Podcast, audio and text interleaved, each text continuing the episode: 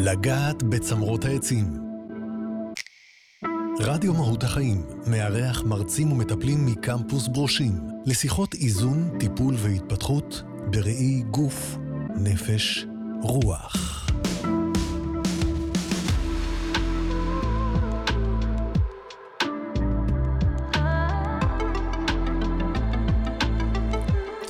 שלום לכן, לכם, רדיו מהות החיים, לגעת בצמרות העצים. אנחנו מארחים, מטפלים, מורים, אנשים שעוזרים לאנשים אחרים להתפתח, לגדול, לרפא, לשנות. הפעם אה, אנחנו עושים את זה עם קמפוס ברושים, חבר'ה מקמפוס ברושים, והפעם איתי גיל ברזילי, אהלן גיל. אהלן. אתה צריך להתקרב עוד טיפה למיקרופון, אחרי מאוד. אותי יותר חזק. גם לי, גם לי, גם לנו. ובוא תציג אתה את עצמך, מההתחלה. אני רק את השם נותן, אתה תיתן מה אתה עושה בברושים ובכלל בחיים.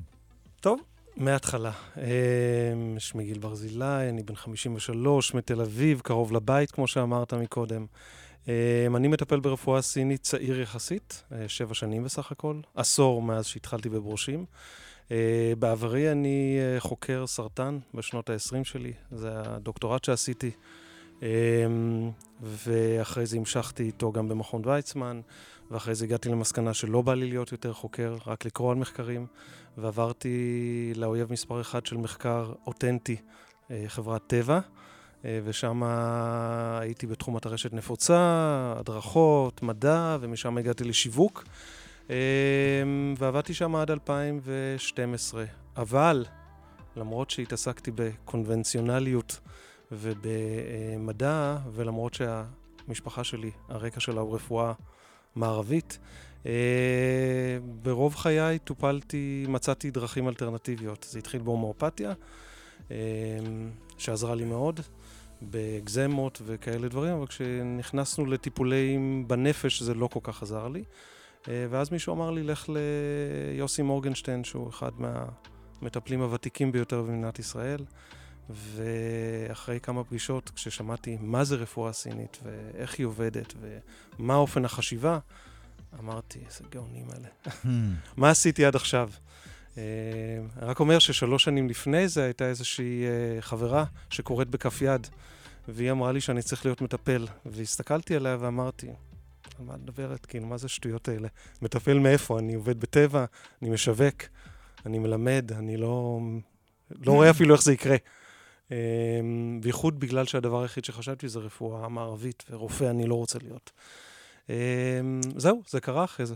שלוש שנים אחרי זה, זה קרה. דרך מרתקת, מגוונת, שנוגעת בכל, בכל מיני אה, אה, צדדים, שגם על פניו יכולים להישמע אולי סותרים לאנשים מסוימים. אנחנו נשל, ננסה להושיב את זה ביחד. אנחנו תמיד אומרים שהחיים זה גם וגם. יש לנו נטייה כבני אדם לדיכוטומיות, רפואה מזרחית או רפואה מערבית. אנחנו אומרים, למה לא גם וגם? יש פה גאונות, יש פה גאונות, יש פה חוכמה, יש פה חוכמה. בואו נחבר אותה. מעניין אם הקוראת בכף, בכף היד זה שתמיד גם את זה אנחנו שואלים, האם היא שתלה לך משהו בתודעה באותו רגע, אתה יודע, פתאום איזו אפשרות שאולי, אתה יודע, נחתה לה אי שם ויום אחד קיבלה את הביטוי שלו, שהיא באמת אה, דרך כף היד אה, יכולה לראות. אנחנו לא יודעים ומשאירים את זה אה, בסימן שאלה, אולי אתה יודע את התשובה.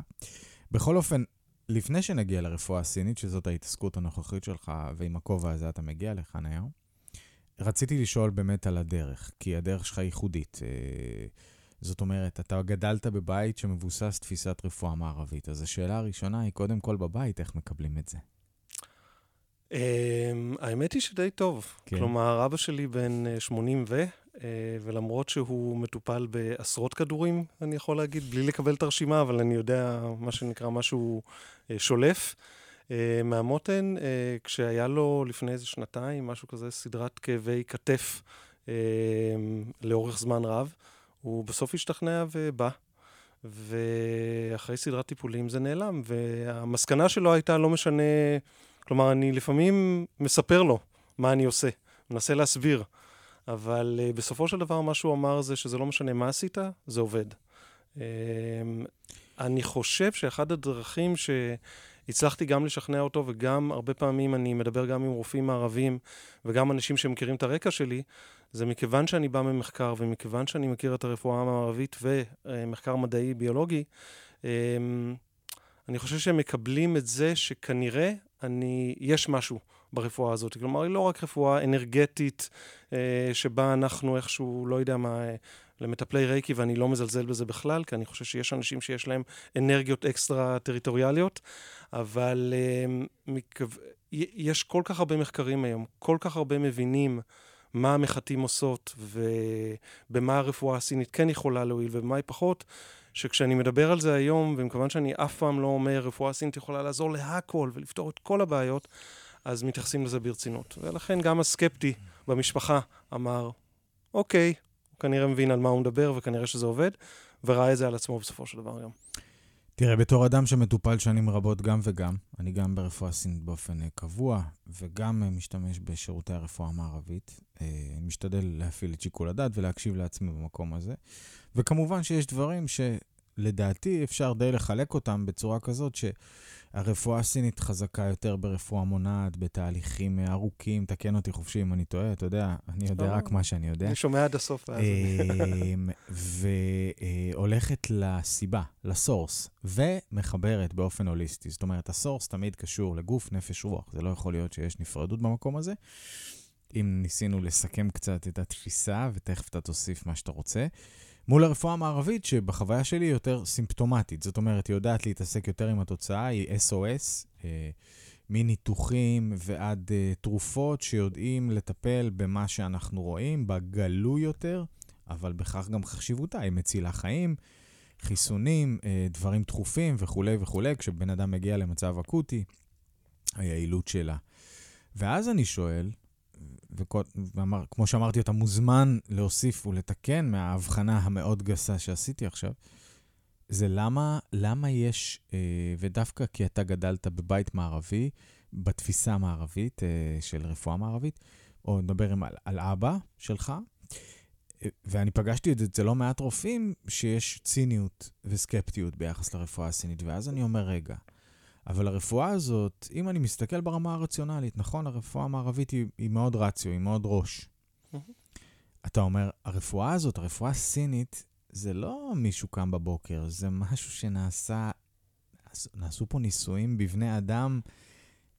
אני לא חושב שיש רפואה שהתפתחה יותר, אתה יודע, זה, מה זה מחקר אם לא לנסות דברים ולבדוק אותם, וכולל ממצאים אמפיריים, זאת אומרת, אני רואה את הידע הזה כמדעי לכל דבר. הרפואה הסינית, הרי אם אנחנו חושבים על מחטים, אם אני מדמה את זה מטאפורית, בחוויה שלי, זה כמו אם הגוף בנוי באיזושהי מערכת אינסטלציה כזאת, מלאה קשרים והקשרים וחיבורים. זה נקודות התערבות שמשנות אה, זרימה של מה שזורם אה, בדם שלנו, אה, ואתה יודע, וכאן יש את המושגים הסינים באמת של הצ'י וחום וקור וזה, אבל אם אני לוקח את זה רגע לראייה יותר מערבית, אז אני אומר, דמיינו בניין שיש לו צנרת, ודברים שלא עוברים, לא זורמים טוב, ולכן יש תקיעויות וחסימות, ו... ושם, איך אומרים, הדברים הפחות טובים מתחילים לקרות שיש הצטברות ויש אה, אה, מקומות שבהם הרעילות לא יוצאת. ואז אנחנו משחררים, כמו תיקחו עכשיו איזה משהו שמתערב במערכת של צינורות של בניין, ואנחנו עושים שם עבודה על נקודות שהן uh, קריטיות, כל נקודה לגופו של עניין. זאת אומרת, אם אני אחזור לשאלה, אני בכלל לא מבין, באמת, אני, שאלת תם, למה יש כזאת ציניות? אה, ואתה, יש לך פרספקטיבה דו-כיוונית, ואתה יכול להסביר אותה. קודם כל, אני אתחיל מהסוף. אני לא חושב שיש היום רמה של ציניות כמו שהייתה פעם, mm-hmm. זה בטוח, ואני חושב שהרבה מאוד מזה, כלומר, הרבה מאוד מהציניקנים, שאני גם נהנה לפגוש אותם כשאני מדבר במסגרת ברושים עם uh, רופאי מאוחדת, למשל, זה מחוסר ידע. כלומר, כשאתה שומע על צ'י, אז אתה אומר, מה, מה, זה, מה זה הדבר הזה? אני מתרגם את זה לבטריה. הבטריה שלנו בבוקר, כשאנחנו שמים את הנייד בהיסטריה כשהוא על 0 אה, אחוז או 1 אחוז, מתעוררים בבוקר ורוצים שיהיו ב-100 אחוז, מכיוון שאז אנחנו יכולים לקחת אותו ולעשות איתו, להשתולל איתו כל היום. לראות את כל הדברים שאנחנו רוצים. הצ'י הזה שאנחנו מתעוררים איתו אחרי שינה טובה, אחרי ארוחה טובה, אחרי איזון עם מחטים או צ'יגונג או כל שיטה אחרת שתבחר על פי הרפואה הסינית, שהיא הרבה יותר מרק מחטים, מאפשרת לנו הצ'י בבוקר שאנחנו מתעוררים אותו יהיה מלא. אבל הצ'י זה איזשהו מושג אמורפי לרופאים שאוהבים לראות סטטיסטיקות ניסויים בבני אדם, מחקרים. אולי גם כי, סליחה אני, שאני קוטע, אולי גם כי אי אפשר לראות שהיא. נכון, אבל... למרות שאפשר לראות אפשר. על בן אדם, זהו, אותי. אבל אפשר. אוקיי. זה דבר ראשון. ודבר שני, זה אפשר? עוד מושג, תכף אני אספר. אוקיי. ודבר שני שנורא נורא קשה לרופאים, זה העולם הזה שנקרא התעלות האלה שאתה דיברת, המרידיאנים. מה זה המרידיאנים האלה? אני יודע מה זה עורקים, אני יודע מה זה ורידים, אני לא יודע מה זה מרידיאנים. זו חיה לא קיימת מבחינתי. עכשיו, גם אותה קשה יותר להבין איך היא עובדת. היום, לשמחתנו הרבה, זה בדיוק איפה שדווקא העולם המדע בא ל, אה, ל, לטובת המחקר. כלומר, אתה צודק שבאמת הרפואה הזאת היא נחקרה על בני אדם 4,000, 5,000 שנה, התחילה בצמחים בכלל, היא עברה לאבנים, משם למחטים, משם למחטים חד פעמיות. אבל כמובן שרפואה סינית זה לא רק זה, זה כמובן התזונה גם, והתנועה עם צ'יגונג וטאי צ'י וכו' וכו'. אמ, מרידיאנים, קשה לרופאים לדמיין, הם לא מבינים מה זה, מכיוון שהם יודעים שזה לא קיים, כי יש ורידים ועורקים. אז uh, יש להם בעיה עם זה, אבל היום כל ההדמיות מאפשרות, כל מה ש-MRI, uh, הדמיות של חום וקור, CTים למיניהם וכולי, אפשרו, וכמובן בדיקות דם, אפשרו גם לראות מה בעצם המחטאים האלה עושים, ויש היום המון המון מחקרים שמסבירים מה דיקור בנקודות מסוימות, למשל, אחד המרידיאנים פה שנוגע יותר לתנועה באזור הלב, לתנועה, לנפש וכולי, מה זה עושה? או נקודה ברגל שמטפלת בהלחוש אה, של כאב, למשל. כשראו שכשדוקרים שמה, בדיוק שמה, עושים מה שנקרא functional MRI, מכניסים את הבן אדם לתוך הזה, אבל זה מדליק לך אזורים במוח שקשורים לטיפול בכאב. וגם עושים את בדיקות הדם ורואים האם אה, חלבונים שקשורים להורדה של כאב, כמו תרופות שאנחנו לוקחים, כמו אדוויל ונורופן ואקמולים וכאלה דברים, מה הם עושים בעצם? ואז רואים שאם אתה דוקר בנקודה הספציפית הזאת, זה מפעיל אזורים במוח שקשורים להלחוש של כאב, ולעלייה ברמת החלבונים, כאילו, שבעצם דואגים שנרגיש פחות כאב, או יותר כאב, תלוי בעצם לתגובה. וכשאתה דוקר במקומות אחרים, זה לא עובד. כלומר, הדבר הזה הוא אמיתי. מה שלפני 5,000 שנה, אמפירית, רופאים בדקו כל מיני אה, נקודות, פתאום הנקודה הזאת היא אכן מתייחסת לכאב, ומבינים מה זה עושה. אז היום יותר קל לשכנע, כי אנחנו כבר יכולים להסביר, לא בהכל, לא בכל מחלה, לא בכל בעיה רפואית, אני יכול להסביר בדיוק מה המחטים עושות. אבל הרבה מאוד דברים אנחנו יכולים כן, וכנ"ל כל עולם המחקר, כמו שאנחנו רואים אפילו ב... לטובה או לרעה בקורונה. אנחנו סופרים מספרים, הרופאים סופרים מספרים, הרשויות הבריאות סופרות מספרים, אוהבות מאוד מחקרים בהשוואה למשהו אחר.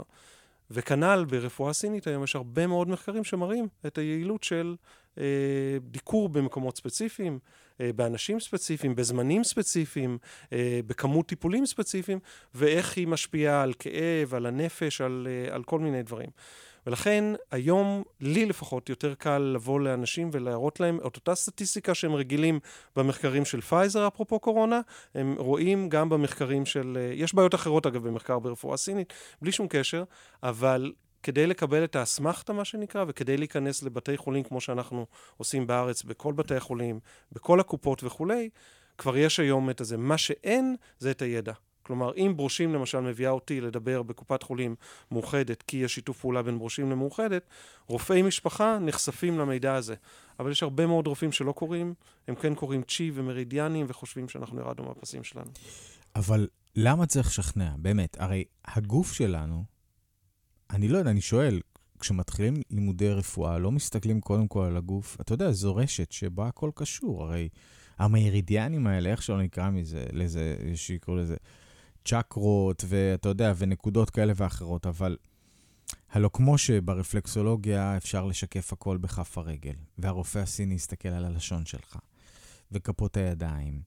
זאת אומרת, אנחנו כל הזמן רואים שהכל קשור. הגוף שלנו הוא, הוא מערכת הרמונית אחת, שבה לכל דבר יש השפעה. עכשיו, אני מבין שמה שאני מביא עכשיו זה, זה תפיסה הוליסטית, יותר רוחנית, כמו שאגב, התפיסה שבעולם גם הכל מחובר, והגוף שלנו כמו עולם. הוא לא כמו, הוא עולם.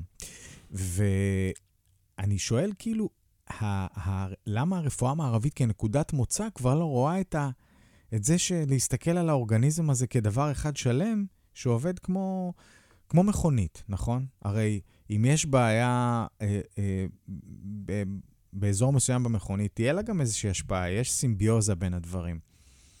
אני, אני מנסה להבין את התפיסה הזאת של הנפרדות, היד כיד, הכאב ראש, כ... ההפרדה הזאת, על מה היא נשענת, התפיסה הנפרדת הזאת? מה עוד שאתה מצפה גם שאתה יודע, באמת לאורך ההיסטוריה, אז אנחנו רואים את זה בהיסטוריה החדשה, אבל למה באמת התפיסות האלה הרי צמחו במקומות שונים בעולם, בתקופות שחלקן היו מקבילות? ואתה שואל, באמת, זה נורא מעניין להסתכל איך זה צמח בצורה של חשיבה מאוד נפרדת, וזה שבחשיבה מאוד מאוד הוליסטית. אני לא חושב שזה צמח בצורה כל כך נפרדת, כמו שהטכנולוגיה של ה-50 שנה האחרונות, 80 שנה האחרונות, איך שתרצה לקרוא לזה, אה, היא זאת שהביאה את הרפואה לאיפה שהיא נמצאת היום. קודם כל, אנחנו כולנו, אנחנו רואים את זה גם בריצה של אנשים לקנות את האייפון הבא והבא והבא והבא, גם אם החליפו שם איזו עדשה קטנה במצלמה. אנחנו צמאי טכנולוגיה. נורא נורא מרתק אותנו, שהלכנו לרופא משפחה, כאב לנו קצת הבטן, והוא אמר, תעשה גם CT ותעשה גם את הבדיקה הזאת, ותבקש את הנוגדנים המיוחדים האלה ואת הזה, כי היום אנחנו יכולים לרצף כל דבר. אנחנו מרצפים עכשיו את, ה... את הווריאנט ההודי, וכל וריאנט שנכנס לישראל עכשיו. כי אנחנו יכולים לרצף. כשאני עשיתי דוקטורט, גם עבדתי עם PCR, זה היה PCR, בתחילת דרכו, אנחנו מדברים על לפני 25 שנה בסך הכל. אנחנו צמאי טכנולוגיה, וברפואה, רפואה אה, טכנולוגית כמו הרפואה המערבית היום, צמאים למידע. רפואה סינית נשארה במקומה, והיא נורא נורא שלמה עם מה שהיא מסתכלת. היא מסתכלת בדיוק על מה שאתה אמרת, היא מסתכלת העולם ומלואו. אנחנו לא קצבים, ואני אגב לא מזלזל ברפואה מערבית, כי היא נותנת את כל הפתרונות שאמרת, את ההבחנה המיידית, את הרפואת חירום. רפואה סינית היא לא רפואת חירום. מישהו עכשיו מתעלף, או לא יודע מה, היה לו שבץ, שירוץ לבית חולים. אחרי זה, עם ההתמודדות של ההחלמה, אולי רפואה סינית יכולה לעזור הרבה הרבה יותר. אחד הבעיות, אחד הבעיות אבל הרפואה, על... סליחה, הסינית הייתה כנראה יכולה להג... לעזור לו יותר כדי לא להגיע נכון, למצב הזה. נכון, נכון. כי שמה באמת מסתכלת על הכל, היא מסתכלת על אורח החיים, היא מסתכלת האם אנחנו נמצאים בחדר בבניין בעיר, או בכפר ירוק עם פרות ו... ועיזים ו... ושלל חיות וכולי, ואוכל אורגני. אה, ואוכל שגדל עם העונות ומתייחס לחשיבות של עונות וטבע ומכשירים חשמליים והמובייל שלנו וההטענות וכל הדברים האלה, והכעסים שבאים לחיות בעיר וכולי. היא מתייחסת להכל, והיא מתייחסת כמובן לכל הגוף. כלומר, אם מישהו בא אליי עם, עם כאב כתף, הכתף קשורה, מה לעשות, היא נורא קרובה לעמוד השדרה, וגם יש ראש עליה. וגם יש תיקים שאנחנו הולכים, וגם יש עמידה ויש ישיבה, סיכול רגליים או לא סיכול רגליים, ועבודות וצורות עבודות שונות, אמ, ומקצועות שונים וכולי. אנחנו, יש לנו גם את הזמן בטיפול להתייחס לכל שלל הדברים האלה, מה אנחנו ישנים, איך אנחנו רואים טלוויזיה וכולי. רופא מערבי, בגלל שהטכנולוגיה אפשרה, אנשים הרבה מאוד בוחרים, ואתה רואה את זה היום, אמ, בהתמקצעות. בדברים מאוד מאוד ספציפיים, אורתופד ופנימאי, וגם בתוך הפנימאי יש לך מיליון אה, דברים, כל אחד מתעסק במחלה שלו. ולכן כשאתה מגיע לאורתופד, הוא בא לפתור את בעיית הכתף שלך. מבחינתו זה פה עד לפה, זו הבעיה. לא זה שאתה משתמש בעכבר כל היום, או עושה ככה עם הנייד שלך כל הזמן. לא האם אתה ישן עם הנייד. לא האם... אה, מיליון דברים אחרים. כשמישהו בא אלינו לטיפול, אליי לטיפול, לא משנה, ולכל מטפל או מטפלת אחרת, סינית, אנחנו מסתכלים על כל הסיפור. כמה זמן הם ישנים, ואיך הם ישנים, ועל איזה צד הם ישנים, ועל איך הם הולכים. הם הולכים עם עקבים, והם לא הולכים עם עקבים, כל הדברים האלה. אין לרופא המשפחה, בצורה שבה הרפואה המודרנית עובדת היום, המערבית עובדת היום, יותר מעשר דקות להסתכל עליך. והדבר הראשון שהוא יעשה זה או את הבדיקה הבאה שהוא יכול לשלוח, כי מה אכפת לו? זה ממומן ברוב המקרים על ידי הקופות, או את התרופה הבאה. ובזה גמרנו את הבעיה. אנחנו מסתכלים על, כמו שאמרת, על שורש הבעיה.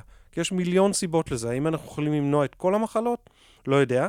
אנחנו יכולים למנוע הרבה מאוד דברים. ואני רואה את זה, אני מתמחה בגיל השלישי, אז כבר אנשים, אמצע החיים עד הגיל השלישי, אז כבר אנשים מגיעים עם הרבה, מה שנקרא, הגוף רשם, 50-60 שנה, את, ש... את החשבון שיש לו להגיש לנו.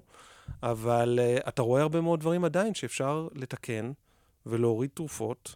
לא אנחנו, אבל שיחזרו לרופא שלהם, שהוא יוריד מהם את התרופות.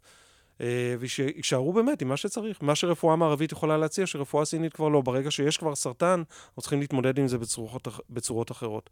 רפואה סינית תתרום את תרומתה בשיקום של הגוף של המטופל או המטופלת ובמניעת חזרה, הישנות של הסרטן.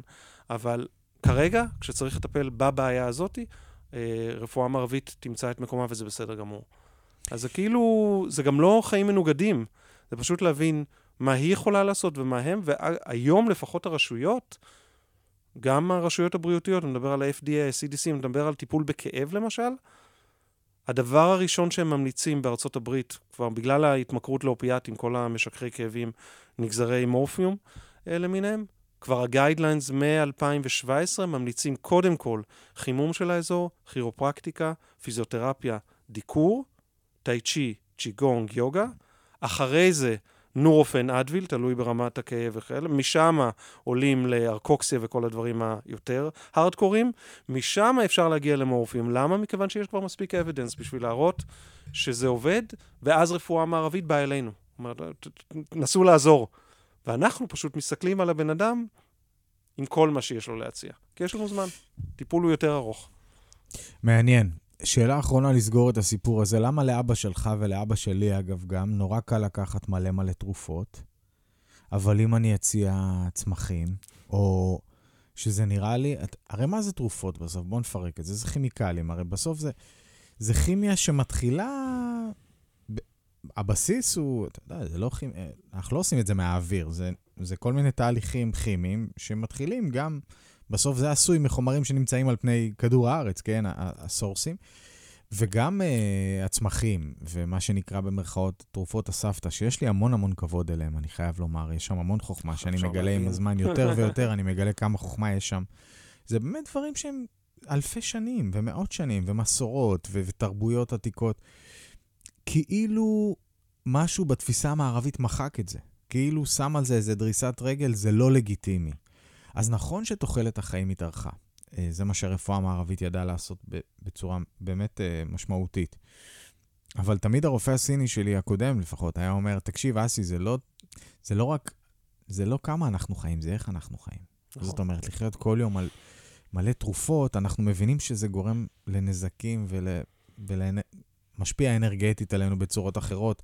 אין תרופה כימית שלא יהיה לה איזושהי תופעת לוואי. זה לא יבוא, תמיד תפתח דלת אחת, זה יבוא לך מדלת אחרת, תמיד יש השפעות וכולי וכולי. ניסית לשאול את עצמך באמת, אבל אפרופו זה ההתנגדויות האלה, נגיד, אתה יודע, הדבר הזה של הצמחים, ישר לוקחים את זה לעולם של מכשפים ואמונות טפלות וכולי וכולי. בזמן שאתה יודע, גם הרמב"ם וגם אחרים אמרו שבטבע יש לנו תרופות. אני לא יודע אם להכל, אבל לרוב הדברים, ואפשר לרקוח, לרקוח צמחים. למה כימיה לגיטימי ו... וצמחים לא? אנחנו, יש שתי סיבות לזה. האחד זה האינסטנט, אנחנו בתרבות אינסטנט כולנו, וזה אומר שאם יש לי עכשיו כאב גב ואני צריך עכשיו לבוא לראיון ברדיו מהות החיים, אז אני צריך עכשיו כדור, כי אני עכשיו צריך לעזור. אין לי זמן עכשיו ללכת למטפל או מטפלת שידקרו אותי, ועוד שבועיים, שלושה אולי ייעלם לי הכאב מהשורש, כי אנחנו נבין מה הייתה הבעיה. ואנחנו נטפל כמו שצריך. עכשיו, ברגע זה, אני צריך ללכת לראיון פה, ולכן אני צריך שלא יהיה לי כאב, ולכן אני חייב כדור. אז אחד, אחד הסיבות זה באמת תרבות אינסטנט. אנחנו, זה מה שרפואה מערבית גם עושה טוב, אבל לדעתי פוגעת גם בשורש הבעיה. יש לי נזלת עכשיו, זה לא כך מתאים לרעיון אם יהיה לי נזלת, נכון? אז אני שמע סטוב, אז אני צריך להעיף את הנזלת, אז אני אקח כדור שיעיף את הנזלת. אני עכשיו אתחיל לקחת כל מיני uh, צמחים שינקו uh, לי או ייבשו לי את הלחות, אני אבוא שבוע הבא עוד שבועיים. אנחנו בתרבות אינסטנט שחייבים להמשיך, מה שנקרא, כל הזמן on the go, לפתור את הבעיה כמה שיותר מהר. Uh, וזה חלק מהבעיה. הדבר השני הוא שרפואה כימית, אפשר לכמת אותה. אני יודע בדיוק איזה כמות אני לוקח. אני לוקח 200 מיליגרם של אה, נורופן, אני לוקח 1,000 מיליגרם של אה, ויטמין D, אני יודע לכמת. כשאני שותה צמח, שומר, גרניום, נאנה וכולי, אין לי מושג מה אני לוקח, כמה אני לוקח מזה. שן הארי למשל, או גדילן, אלה צמחים מצוינים, שגם עוזרים בהורדה של כולסטרול וכולי. כמה לקחת מזה? כפית? מה זה כפית? זה 100 גרם? זה 10 גרם? אנשים אוהבים לדעת, ויש לי מטופלים, כמובן שאני, שוב, לא רק מטפל בדיקור מן הסתם, אלא גם בתזונה, במיוחד בבעיות של הגיל השלישי, השמנה, סכרת וכולי. כמה לקחת. עכשיו, להגיד לך את האמת, אני במובן הזה בדיוק אותו הדבר כמו הרפואה המסורתית. אני אומר להם להתחיל בכפית. למה? כי ברוב ה... הסורסס הקיימים היום, זה בדרך ההתייחסות ככפית של שורש שן הארי לצורך העניין גרוס, כי זה מה שאמרו המשוררים או הרמב"מים למיניהם, או המקבילים שלהם, הסינים והיורבדים, כל הרפואות המסורתיות למיניהם. אמ, אם זה לא עובד, אני יכול להעלות את הדוזה, אני לא נורא מוטרד, כי היום כבר מבינים את הכימיה של הצמח הזה. אבל יש אנשים כמו ההורים, שאומנם מתחברים קצת או זוכרים מה הסבתא עשתה, אבל נורא אוהבים לקחת כימיה כשהם יודעים שהם לקחו גרם חמישה ימים, וזהו, וזה עבר. נורא קל, למשל, אותו בעיה יש עם, אה, עם אה, בעיות אה, בחניכיים, למשל, השנים. אפשר לקחת אנטיביוטיקה, והאנטיביוטיקה תפסיק לך את הדלקת uh, תוך שנייה. ואפשר גם לשים uh, שן של ציפורן, והיא גם מאלחשת. אגב, כל החומרים המאלחשים שרופאי השיניים שלנו שמים לנו, מבוססי ציפורן. אותו ריח, ת, תריח את הציפורן. תיזכר בריח, לצערך הרב, שהיית אצל, בחפירות האחרונות אצל רופאי השיניים, אותו דבר בדיוק. אבל זה לא מקומט, מה, אני עכשיו אסתובב עם שן ציפורן, ושם אני לוקח בדיוק מה שאמרו לי, אז... זה בדיוק העניין, זה לדעת מה אתה לוקח ולדעת שאתה לוקח את החיסון לקורונה או כל חיסון אחר, לטוב ולרע, אתה יודע בדיוק מה התופעות לוואי. אה, ככה עם הצמחים אתה לא יודע, ואז אחת הבעיות אגב עם זה, ברגע שאתה נותן למטופלים הרבה פעמים מספר שינויים מלבד המחטים, שינית להם את התזונה, אמרת להם לשתות את החליטה הזאת, נתת להם אפילו רכיחה של צמחים סינים שהם לרוב פחות נעימה להחך, מה שנקרא, כי לרוב הם צמחים מאוד מרירים אה, וחזקים. אמ, ואז הם מתחילים לקשר גם כל מיני תופעות, אה, אבל היה לי כאב בטן בלילה, או לא ישנתי כל הלילה, כמובן שזה מיד הולך לשם. זה לא הולך לנורפן, כי בנורפן הם כבר מכירים. אז אמ, זה העולם שבו אנחנו חיים. אנחנו לכן אנחנו לא כל הזמן במגננה, ואנחנו כל הזמן צריכים להסביר את עצמנו.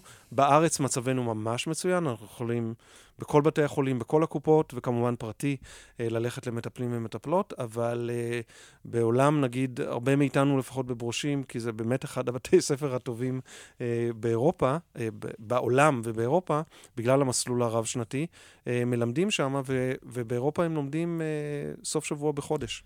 וככה זה גם, ככה, ככה הרפואה, וככה הרבה הרבה יותר קשה גם להסביר אותה. אמ, זה לא המצב אצלנו, אבל כן, אנחנו בלופ הזה.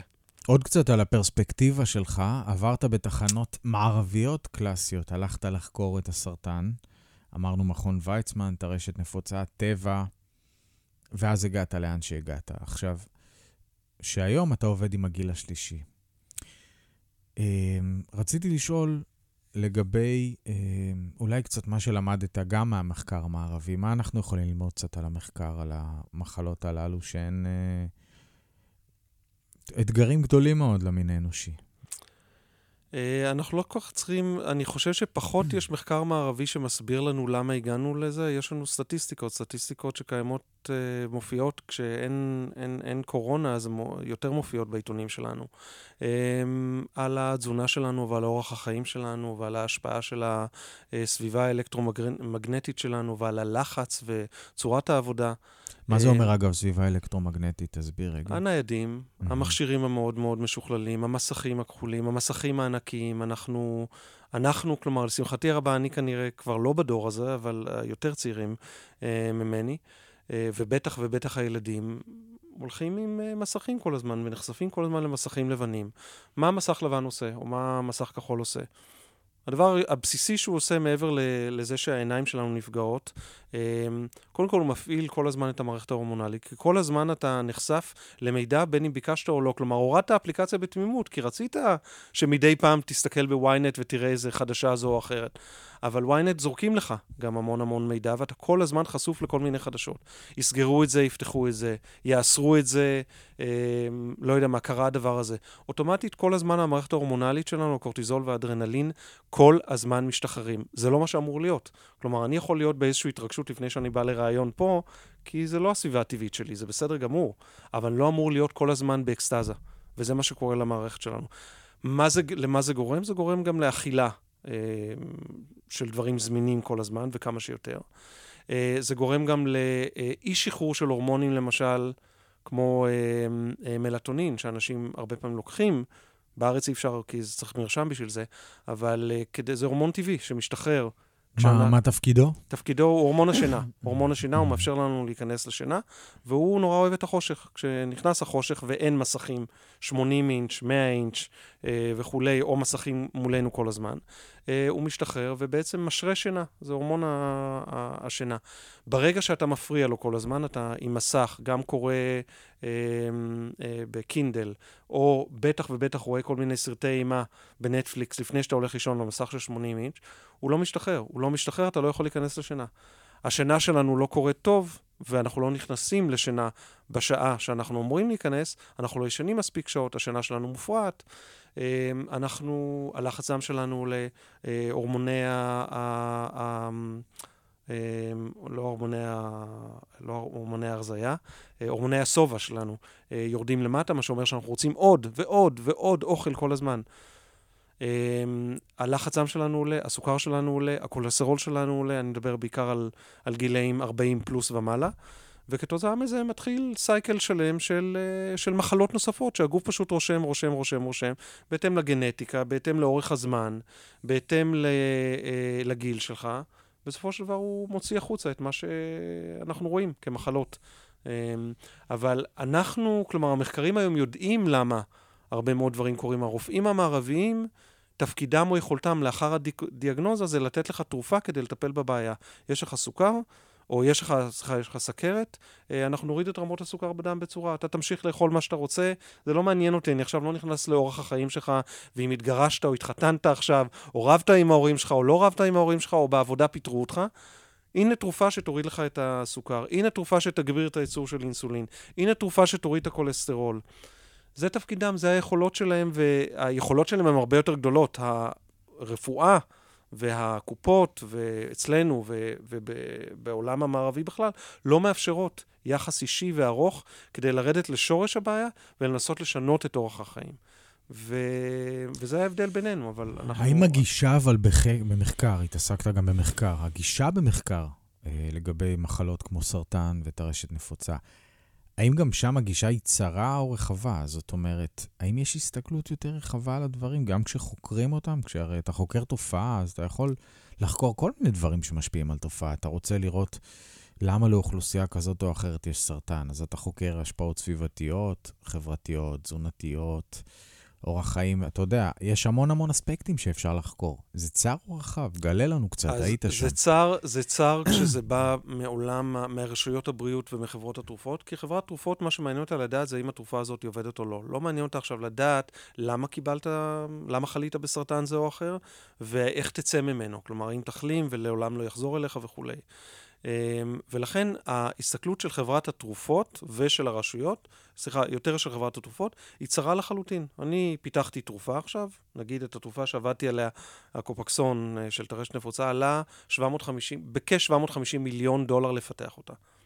זה מה שמעניין את החברה, לא מעניין אותה עכשיו מה הביא את החולה, זה לרוב חולות אה, בטרשת נפוצה, לחלות במחלה הזאת, ואיך אני הולך להיטיב את חייהם, מעבר להאם יש להם התקפים או נגעים במוח או לא. זה תפקידם של, אה, של רופאים אולי, אם יש להם, או של מרכזים רפואיים זאת אומרת, זה מחקר מאוד ששואפים. סימפטומטי. זאת אומרת, זה... זה מחקר שמסתכל על התנהגות כתוצאה מתרופה. אין פה הליכה... יש סימפטומים, אבל יש גם את התקדמות המחלה. נגיד בתרחשת נפוצה יש נגעים במוח, וכתוצאה מזה יש גם התקפות וכולי, והמטרה של התרופות היא להוריד את כמות הנגעים במוח. זה לא סימפטום, כי את הנגע במוח אתה רק יודע אחרי שאתה עושה MRI. אף אחד לא יודע שיש לו נגע במוח, הוא יודע פשוט שיש לו התקף. או הרופא שלו, או הרופאה שלו, יודעים שיש לו אה, התקף של אה, טרשת נפוצה. אז אה, זה לא רק סימפטומים, יש כן מקרים שאתה סופר סימפטומים, האם כמה כאבי ראש, נגיד לתרופות למיגרנות, כמה מיגרנות יש לך בחודש, כמה ימי עבודה אה, אה, איבדת, כמה תרופות לקחת, וכו' וכו' וכו'. זה ממש אה, מדידה כזאת. אם רוצים ללכת מעבר לזה, זה תפקידם של רשויות הבריאות, או של אה, מרכזים או קופות, למשל, שכן בודקים אינטגרטיבית. ויש לך הרבה מאוד בתי חולים, גם בארץ וגם בעולם, שבאים עם הגישה האינטגרטיבית, נגיד טיפול באונקולוגיה אינטגרטיבי, שאומר, אוקיי, יש כרגע גידול, אני אהרוג אותו עם כימותרפיה, אני אהרוג אותו עם הקרנות, שלב א', שלב ב', אני צריך לוודא שהמטופל או המטופלת הזאת, הסרטן לא יישנה. תופעות הלוואי כתוצאה מההכנסה של החומרים האלה, שברובם הם לא ספציפיים, אנחנו יודעים את זה. כימותרפיה הורגת גם חתרים אה, טובים מסביב לה. ותופעות הלוואי גם שלהם, כמו המשך של כאב, גלי חום, בעיות שינה אה, וכולי וכולי, איך אנחנו הולכים לטפל בזה. ואז הם באים למטפלים, או היורבדים, או צמחולוגים בין אם זה צמחי מרפא מערביים או סינים, או דיקור וכולי, ושם עושים עבודה משותפת. ברגע שיש הוכחות לזה, אז מגיעות ההמלצות מהרשויות. למשל, בטיפול בסרטן השד, אחת התרופות שנותנים כמעט תמיד לנשים זה תמוקסיפן, הם צריכים לקחת את זה גם אחרי. אמ, גורם להרבה מאוד גלי חום, גורם לבעיות שינה, גורם לכאב מאוד מאוד גדול. אה, ואז בסופו של דבר, הרבה פעמים אה, יש מחקרים שנעשו גם בסופו של דבר כדי לראות האם דיקור יכול לעזור בהורדה של גלי החום וצמחי מרפא. הורדה של גלי החום, הורדה של הכאב וכולי. ברגע שהוכיחו את זה מחקרית, הגיעו המלצות מנגיד ה-American Society of Clinical Oncology, שזה אסקו, זה אחד הארגונים החשובים בעולם לגיידלנס לטיפול בסרטן, בכל הסרטנים, יצא בהנחיות שנשים שמטופלות בכך וכך, גם מומלץ להם לעשות כך וכך וכך. אבל צריך גישה אינטגרטיבית, צריך שמרכז ה... בתי החולים או, או, או קופות למיניהם שרוצות להיות יוקרתיות יותר, מתעניינות יותר, הוליסטיות יותר, יגידו, אוקיי, בואו, זה לא רק להרוג את הסרטן, עכשיו אנחנו צריכים לטפל מעבר לזה. ואז, מקרים אחרים, הם פשוט באים אלינו בלי שיש להם איזשהו, באיזשהו תקווה שאנחנו יכולים לעזור להם, כי האונקולוג אומר, אני עשיתי את שלי, אין גידול. כל חצי שנה תבואו למעקב, אין גידול. אבל מה הלאה? Mm-hmm. ומה הלאה זה ללכת לדטטנית, ללכת ל... וכו' וכו' וכו'. אז אפרופו מה הלאה, בוא נדבר קצת על ההתעסקות שלך בתקופה הנוכחית. טיפה באמת על הגיל השלישי. א', למה בחרת? זאת אומרת, אתה נראה לי אדם שהולך עם ה drive. הרי כשהלכת לחקר של הסרטן, זה, זה drive פנימי כזה, גם בהמשך ועד מה שאתה עושה היום. אה, למה בחרת להתעסק עם הגיל הזה, וקצת לספר לנו על המאפיינים, או מה אנחנו יכולים... לא מעט ממאזיננו הם בגיל הזה. מה זה בכלל גיל שלישי בשבילך? זה גיל שמה? מתי הוא מתחיל? זה לא אינדיבידואלי? אז אני קורא לזה אמצע החיים, צפ... אמצע החיים צפונה. הגיל השלישי זה כבר... אגב, זה מושג שדי קיים רק בארץ, אולי בגלל שהיה איזה עיתון שהיה ייחודי לגיל השלישי. Mm. אמ, זה אמצע החיים צפונה, 40 פלוס. אני, כמו הרבה מטפלים אה, אה, ומטפלות, אה, כשיצאתי אמרתי, מי שבא, בא, ברוך הבא. אמ, ואז יצא שכמעט עשר, עשר המטופלות הראשונות היו נשים בגיל המעבר, שבכלל לא תכננתי, לא אמרתי, אחד, לא יודע, יהיה לו כאבי ברך, כאבי גב, כאבי ראש, יהיה גם גיל המעבר, יהיה כל מיני דברים. זה מה שיצא. אמ, ולאט לאט, כמו שקורה בהרבה פעמים, אתה מתחיל כזה, באמת, לטפל בכל מי שבא בא. אה, ראיתי שמגיעים צעירים ואמצע החיים ומבוגרים וכולי, ומי שהכי קשה לי איתו זה הצעירים. כי יש הרבה מאוד מחלות של צעירים היום שנובעות מהלחץ ומאורח החיים, אה, מאורח החיים של 24-7. מה למשל? אה, מה אנחנו רואים? קרונס, קוליטיס, הרבה מאוד מחלות אוטואימוניות אה, נובעות בעיקר מלחץ, בעיות שקשורות לנשים עם מחזורים שלא מגיעים, או קצרים מדי, בעיות פוריות. אמ, הרבה הרבה הרבה יותר שכיחות היום אצל אה, אה, צעירים. אגב, שאלה שהיא ברוח הימים, אתה רואה קשר לחיסונים או שאתה לא רואה את הקשר לדבר הזה? אני לא, מכיוון שאני, שוב, אני מטפל בעיקר במבוגרים, הם כולם, הם רובם התחסנו, ואני חושב, אני לא ראיתי הרבה תופעות, מכל התופעות שקראתי בכל הקבוצות, בין אם זה מכחישי קורונה או לא מכחישי, או מתנגדי חיסונים או whatever, אני לא ראיתי הרבה מאוד מהם. ראיתי אחד או שניים, אבל כן, שמעתי שיש תופעות, ולחלקם אני מתייחס ברצינות. גם בגלל שעבדתי בחברת תרופות, אני יודע ש... וגם בגלל שאני קצת מכיר את פייזר, שהיא החברה של... אצלנו בארץ לפחות. אמ, יש יכול לזה, להיות של יש חלק לזה הסבר שאתה יכול לתת? יש חלק מהתופעות לוואי לא מתייחסות. אתה, אתה אה, מבין כשאתה, קצת מבחינת תראה, איך שהחיסון עובד וכולי? למה יש תופעות? אני מבין איך שהחיסון עובד, אבל זה פחות, זה, זה טכנולוגיה חדשה. Mm-hmm. אני חושב שאחת הבעיות בכלל בחיסונים, או אחד האתגרים בחיסונים, זה שזה מאתגר בצורה משמעותית ומאוד חזקה ורצינית את מערכת החיסון. וההשלכות של זה הן שונות בין בן אדם לבן אדם, וזה נורא נורא קשה כשאתה עושה ניסויים קליניים. שוב, בגלל שהרשויות רוצות לראות תוצאות, ותוצאות הן ממוצע, אז אנחנו מתייחסים לממוצע, וממוצע הוא ה-93% הורדה של... אל הכלל, מה שנקרא. בדיוק. כן. ואז כל מיני אה, תופעות לוואי אה, קטנות, של השוליים? איכשהו נ, נעלמות, אבל הן לא השוליים בהכרח, פשוט לוקח זמן לאסוף אותם. אני לא חושב שפייזר מנסה להסתיר היום משהו, אני חושב שיכול להיות שבלונג רן יהיו דברים שיצוצו, שכולנו נראה לצערנו הרב אם, אם זה יקרה. אני חושב שמה שקורה בהרבה פיתוחים של בעצמי, לוקח זמן לאסוף את התוצאות האלה. נכון שיש היום בערך 300 מיליון איש, אני חושב, בעולם, שכבר קיבלו חיסונים, mm-hmm. משהו כזה. Mm-hmm. עדיין יש הבדל בין... האם הרגשת חלש אחרי החיסון, או רצית לישון שלושה ימים, או היה לך קצת חום, לבין האם תחלה באיזושהי מחלה אוטואימונית כתוצאה מהאתגור של המערכת החיסון וכולי. מה שהרשויות היום עושות, זה הן דורשות מחברות התרופות מעקב לאורך זמן.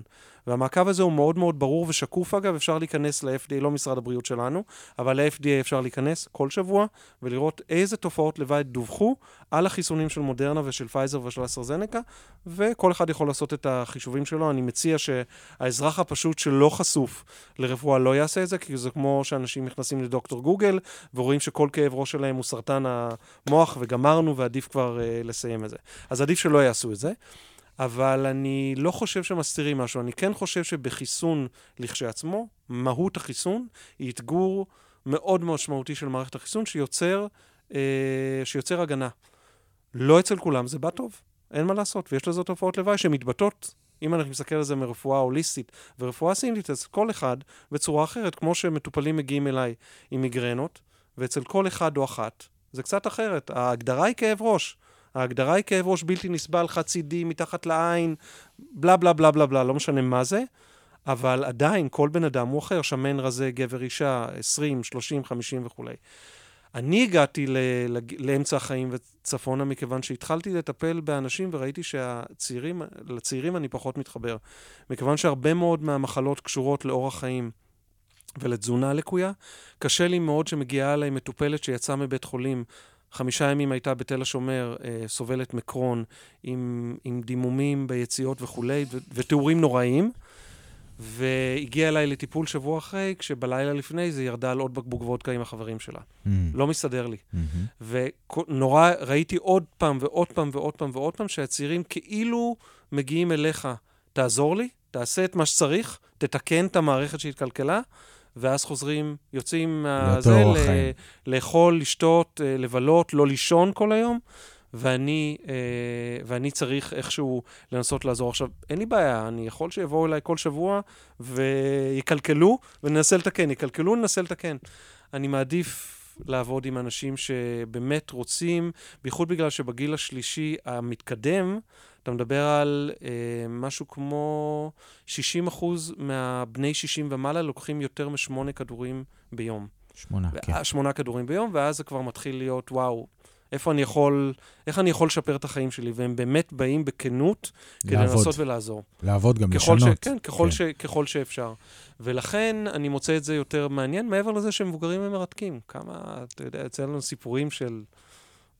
קום המדינה, ואני יודע מה, כל מיני כאלה דברים, זה הרבה הרבה יותר מעניין מאשר... יש איזו תובנה גורפת לגיל השלישי שאתה, שאין דבר כזה, שהיית יכול לשתף אותנו, לתת לנו איזו פרספקטיבה על התקופה הזאת, על ה... שאנחנו עוברים, כי זו תקופה מורכבת. זו תקופה מורכבת מבחינת חולי, מבחינת סטרס. אתה יודע, עברנו שנה וחצי לא פשוטות, נכון. בלשון המעטה. יש משהו שאתה יכול להגיד לנו? אמ, משהו שאתה רואה שהוא חוצה, שהוא חוצה את, את הפציינטים, את החבר'ה? לנשום, באמת. כלומר, האנשים שמגיעים אליי, וגם אנשים, אנשים שמגיעים אליי, זה כבר, מה שנקרא, התחילו לראות שיש יותר מדי מחלות. חלקם הם חושבים שאולי הם יכולים לטפל בהם, ובצדק, אה, וחלקם אולי לא. אמ, אני חושב שכשהם כבר מגיעים, הם מבינים שצריך לעשות איזשהו שינוי. ו... אה, רק לקוות שהמחטים, או ההנחיות שלי למשל לשינוי תזונתי אה, ולאורח חיים, אה, יעזור להם, זה לא מספיק. כלומר, צריך לבוא מוכנים. אחד הדברים שאני עושה למשל בטיפולים שלי, בגלל שאני מתעסק עם הגיל השלישי, זה אני גם מלווה אותם אישית. מכיוון שאני יודע שבגיל 80 להגיד למישהי, לסבתא חמודה, שתפסיק לאכול את הלחם הלבן, שיר, הקל, שהיא רגילה לקנות בסופר מיליון שנה, עם גבינה צהובה, הכי קלאסית שאתה מכיר, אה, העמק, נדמה לי, משהו כזה, אה, של תנובה וכולי, אה, יהיה מאוד מאוד מאוד קשה לשנות, אבל הם מגיעים באמת בהבנה שאם אורח החיים עלה, יש סיכוי שיש להם עוד 20 שנה, אולי 30 שנה על כדור הארץ, אז צריך לשנות. Uh, ובאמת זה מה שאני מנסה להנחיל בעזרת הליווי האישי הרבה מאוד פעמים, זה שצריך לשנות. לא יעזור מה. שינוי הרגלים, שזה לשנות. דבר לא פשוט בגיל יותר, מתקדם. נכון, צריך לשנות, uh, לישון יותר, צריך להיות אה, לחוץ אה, פחות. אה, מי שעובד, להוריד הילוך. אה, מי שלא עובד, למצוא להפך עיסוקים שיעזרו להם להתנדב במקומות, ללכת למקומות שיכולים לעזור להם לא להיות לבד. להיות לבד זה פחות טוב, אין מה לעשות. אה, אני לא מדבר כרגע אם זה זוגיות או משפחה, זה בכלל לא רלוונטי. למצוא איזשהו עיסוק, אה, להגשים כל מיני חלומות. אה, בקטנה, אה, לאכול אה, טוב יותר. אה, האם לשנות את הכל? לא, לא אכפת לי שהיא תמשיך לאכול את הפרוסה הקלה הזאת, או את החלה ביום שישי, או את הרגל כרושה, אין לי מושג מה. אה, זה בסדר, או אם היא מרוקאית, אז זה קרוב ודאי אה, טובל בהרבה מאוד שמן, אז אם אפשר קצת פחות, או שמן יותר איכותי וכולי. אבל להכניס הרבה מאוד דברים לחיים שלהם ש, אה, שיהיו קונטרה. למה שהם אה, מגיעים איתם עכשיו. אז זה לנשום, הרבה מאוד פעמים שולח אנשים לעשות צ'יגונג. אני לא למדתי צ'יגונג חוץ מתרגולים בברושים ובפארק אה, וכולי, אני הולך ללמוד איזה שנה הבאה, אבל... אה, אצל ש... נירה. אצל נירה. אה, למדתי אצל נירה. אז אני... אמרתי לה שהיא גידלה אותי גם אם קשקשת, ועוד פעם גידלה אותי נכון, בתור גדול. גם אותי היא גידלה וקשקשת, ואני רואה אותה שנים, ואני גם בא בימי שישי, אה, לא תמיד לפארק בשמונה וחצי, ועכשיו אני רוצה לעשות את זה מסודר, מכיוון שהרבה מאוד מטופלים אני תמיד צריך להגיד להם, אני אומר להם, אתם מכירים את הסינים האלה בפארק בחמש בבוקר בשורות? עומדים? זה זה. אה, אוקיי, איפה עושים את זה?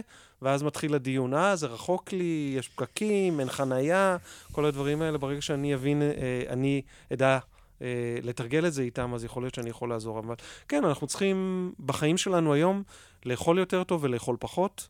לישון יותר טוב, להיות פחות לחוצים ולזוז. אנחנו לא זזים, אנחנו דור גם אני בתפר הזה של הדור הלא זז, ובטח ובטח הצעירים פשוט לא זזים.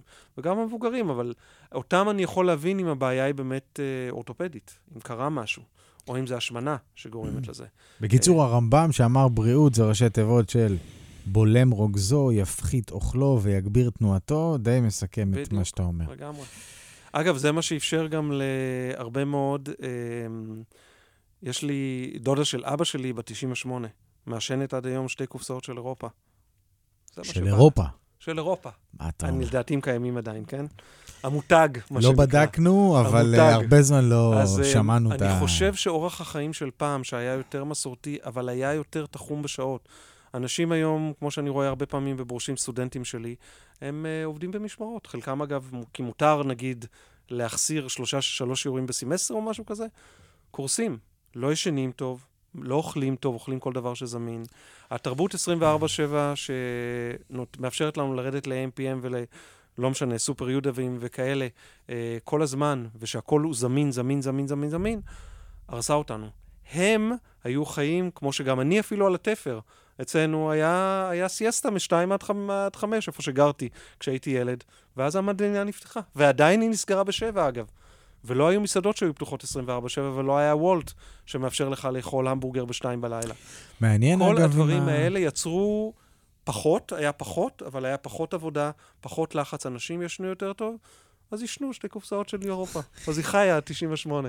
הקלות הבלתי, הקלות הבלתי נסבלת של הנוחות שהמין האנושי מנסה לייצר כל הזמן. אתה יודע, השאלה היא בפרספקטיבה של זמן, אם גם האבולוציה תדע להסתגל, אתה יודע, כי אורח חיים משתנה, זה כבר לא יחזור אחורה. וככל שהנוחות גדולה והזמינות, אז אתה יודע, אז באמת זה לא מה שכבר הגוף האנושי היה רגיל אליו, לא התודעה האנושית, לא. אתה יודע, זה מעניין, זו שאלה לעתיד, האם הגוף יעשה התאמות לדבר הזה? תראה, הגנים היום לא נעשים, אם אני מסתכל סינית, מה שאנחנו קוראים, המקביל של DNA בסינית זה הג'ינג, אה, יש הרבה פחות ג'ינג היום. רואים את זה גם אצל צעירים. רואים את זה גם מבחינת פוריות, למשל. תסביר עוד פעם, זה... ג'ינג. ג'ינג זה, זה, זה, זה התמצית, מה שנקרא. זה התמציות שלנו, זה מח העצם, זה המוח. Uh, ברפואה סינית זה המקביל של כביכול הגנטיקה שאיתה אתה נולד. הגנטיקה של פעם, זה היה לא נעים להגיד, ואני לא בא מ, מרקע שואתי, uh, זה אלה ששרדו ביערות ובמחנות ובכל מקום, אגב, במדברים, שנים שלמות, כי זה מה שהיה להם. והתרבות היום, מכיוון שאנחנו הרבה יותר נוח לי, ואנחנו מטפלים בכל מיני, כואב לי ראש מיד כדור, כואב לי ראש מיד כדור, במקום להתמודד, יש לי חום. מה, אני אקח קינמון עכשיו, וג'ינג'ר, ואני אזיע את עצמי? מה פתאום? אני אקח אה, אקמול בשביל להוריד את, ה, את החום. אנחנו לא מתמודדים עם כלום. אגב, אפרופו אותו דבר לגבי הקורונה, ש... וגם רואים, אגב, כבר, כבר יש מחקרים שמראים שמי שחלו בקורונה, יותר מחוסנים מאלה שקיבלו את החיסון. Mm-hmm. נורא נורא פשוט, הגוף שלך מתמודד עם זה כמו שהוא צריך להתמודד, בטוב וברע, עם מחלה יותר קשה, עם חום יותר גבוה, עם באסה יותר גדולה, עם בידוד יותר גדול, אתה יוצא הרבה יותר מחוזק מאשר אתה מקבל איזושהי עזרה, מה שנקרא, טפיחה על השכם. לסיכום השיחה המרתקת הזאת, אה, חוץ מלטפל אתה מלמד בברושים. משהו אחד שכמורה, כמרצה, איך שאתה מגדיר את עצמך, שחשוב לך להעביר הלאה, בידע שאתה מעביר, באג'נדה. אתה יודע, כאדם, כ, כמו שאמרנו, כמטפל, כמורה, כמישהו שמעביר מורשת מאוד מאוד עתיקה, שאולי גם מתפתחת כל הזמן, אבל יש מאחוריה אג'נדה שלמה, שנגענו אה, בשיחה הזאת, באיכויות שלה, אה, כך או אחרת. אמ, למרות המחקר ולמרות המדע, אני תמיד חוזר אחורה, כאילו, גם לכתבים וגם בכלל למהות של הרפואה הסינית. אני מזכיר לאנשים שצריך לנשום וצריך לזוז. זה שני הדברים העיקריים שאנחנו צריכים לעשות, אה, ולאכול. כלומר, באמת, הדברים, גם שם הרמב"ם אמר, כל, כל הרפואות המסורתיות, בין אם זה סינית, בין אם זה איורבדית, בין אם זה יוונית, אה, ערבית, בין אם זה הרמב"ם, אה, לישון טוב, לזוז, לנשום ולאכול כמו שצריך. ולאורך כל השנים שאני מלמד, אני בעיקר מלמד שנה א' ושנה ג' וד' מחקר. אמ, אני כל הזמן חוזר לאוכל ומסביר להם את הדברים הפשוטים ביותר וכמה קל לשנות, ולמה אנחנו היום במצב הרבה הרבה פחות טוב. אתה הזכרת בהתחלה על זה שאורח החיים, ספירת השנים, מה שנקרא, הולכת ועולה עם זה, זה סוג של, אני, כשאני מלמד אני מראה את הסטטיסטיקות. הממוצע של השנים, אנחנו עם 84 לנשים פלוס מינוס 81 לגברים. אה, זה לא בגלל שאנחנו חיים משמעותית יותר, זה בגלל שפחות אה, תינוקות וילדים אה, נפטרים. רואים את זה גם, mm-hmm. אגב, בשקופיות של משרד הבריאות שלנו, ובטח mm-hmm. ובטח ברשויות בריאות אחרות. בגלל החיסונים, בגלל המצאת האנטיביוטיקה כמובן בשנות ה-20 של המאה הקודמת וכולי, אה, הרבה פחות תינוקות וילדים אה, אה, נפטרים, וכתוצאה מזה הגיל הממוצע. בשלוש שנים האחרונות, הגיל הממוצע, והקורונה בכלל אה, הרסה את זה, גם בארצות הברית, הגיל הממוצע בעולם יורד. אז, אה, אז הדבר הזה כבר הולך ויורד. כלומר, אם אנחנו לא נתעורר, אם אנחנו לא נשנה את אורחות החיים שלנו, אה, זה לא בהכרח ייגמר טוב. אה, או ייגמר עם הרבה מאוד מחלות, שיהיו להם אולי הרבה הרבה תרופות, אבל יש מחלות שאין בהן תרופות. גם בעולם הסרטן, אגב, אה, שאני עוקב אחריו כמובן הרבה מאוד שנים, למרות שאני כבר לא חוקר אותו, אה, אין התקדמות משמעותית. הרבה מאוד מהכרומותרפיה, שנות ה-60 וה-70 של המאה הקודמת, עדיין נשארה. פשוט היום יש כלים יותר טובים להתמודד עם התופעות לוואי ועם ההמשך קדימה. אז מה שאני אומר לרוב המטופלים זה תזוזו. לתלמידים. תז... לתלמידים. לתלמידים. תזוזו, גם למטופלים. גם למטופלים. תזוזו, תנשמו אה, ותאכלו הרבה הרבה הרבה יותר טוב. ו... כי אחרת זה יתקלקל, זה לא... זה... אני חושב שלאורך השנים אתה רואה את זה משנה א' שהם מגיעים המומים מהשטויות האלה ומהנקודות דיקור והמרידיאנים והיסודות והפילוסופיה וכולי. בשנה, ד', בשנה ג' הם כבר מתחילים להבין את זה, בשנה ד' הם אפילו, הרבה מאוד מהם מיישמים את זה. אז uh, לנשום, לנשום. בין מערב למזרח, בין אתמול למחר, עם פרספקטיבה רב-כיוונית מרתקת, כולל התייחסות לדברים שהם מאוד מאוד רלוונטיים לחיים שלנו כאן ועכשיו. גיל ברזילי, תודה רבה לך אה, על שיחה מרתקת, תורמת. מקווה שנהנתם לפחות כמוני, נתרמתם, פתחנו קצת את החשיבה, את הראש, בשביל זה אנחנו כאן. לגעת בצמרות העצים, שיתוף פעולה שכזה בין רדיו מהות החיים לבין uh, קמפוס ברושים. אצלנו אומרים יישר רוח, תמשיך לעשות עבודה טובה. גם אתה, תודה. תודה, תודה לכם. לכם. ביי, להתראות. לגעת בצמרות העצים. רדיו מהות החיים מארח מרצים ומטפלים מקמפוס ברושים לשיחות איזון, טיפול והתפתחות בראי גוף, נפש, רוח.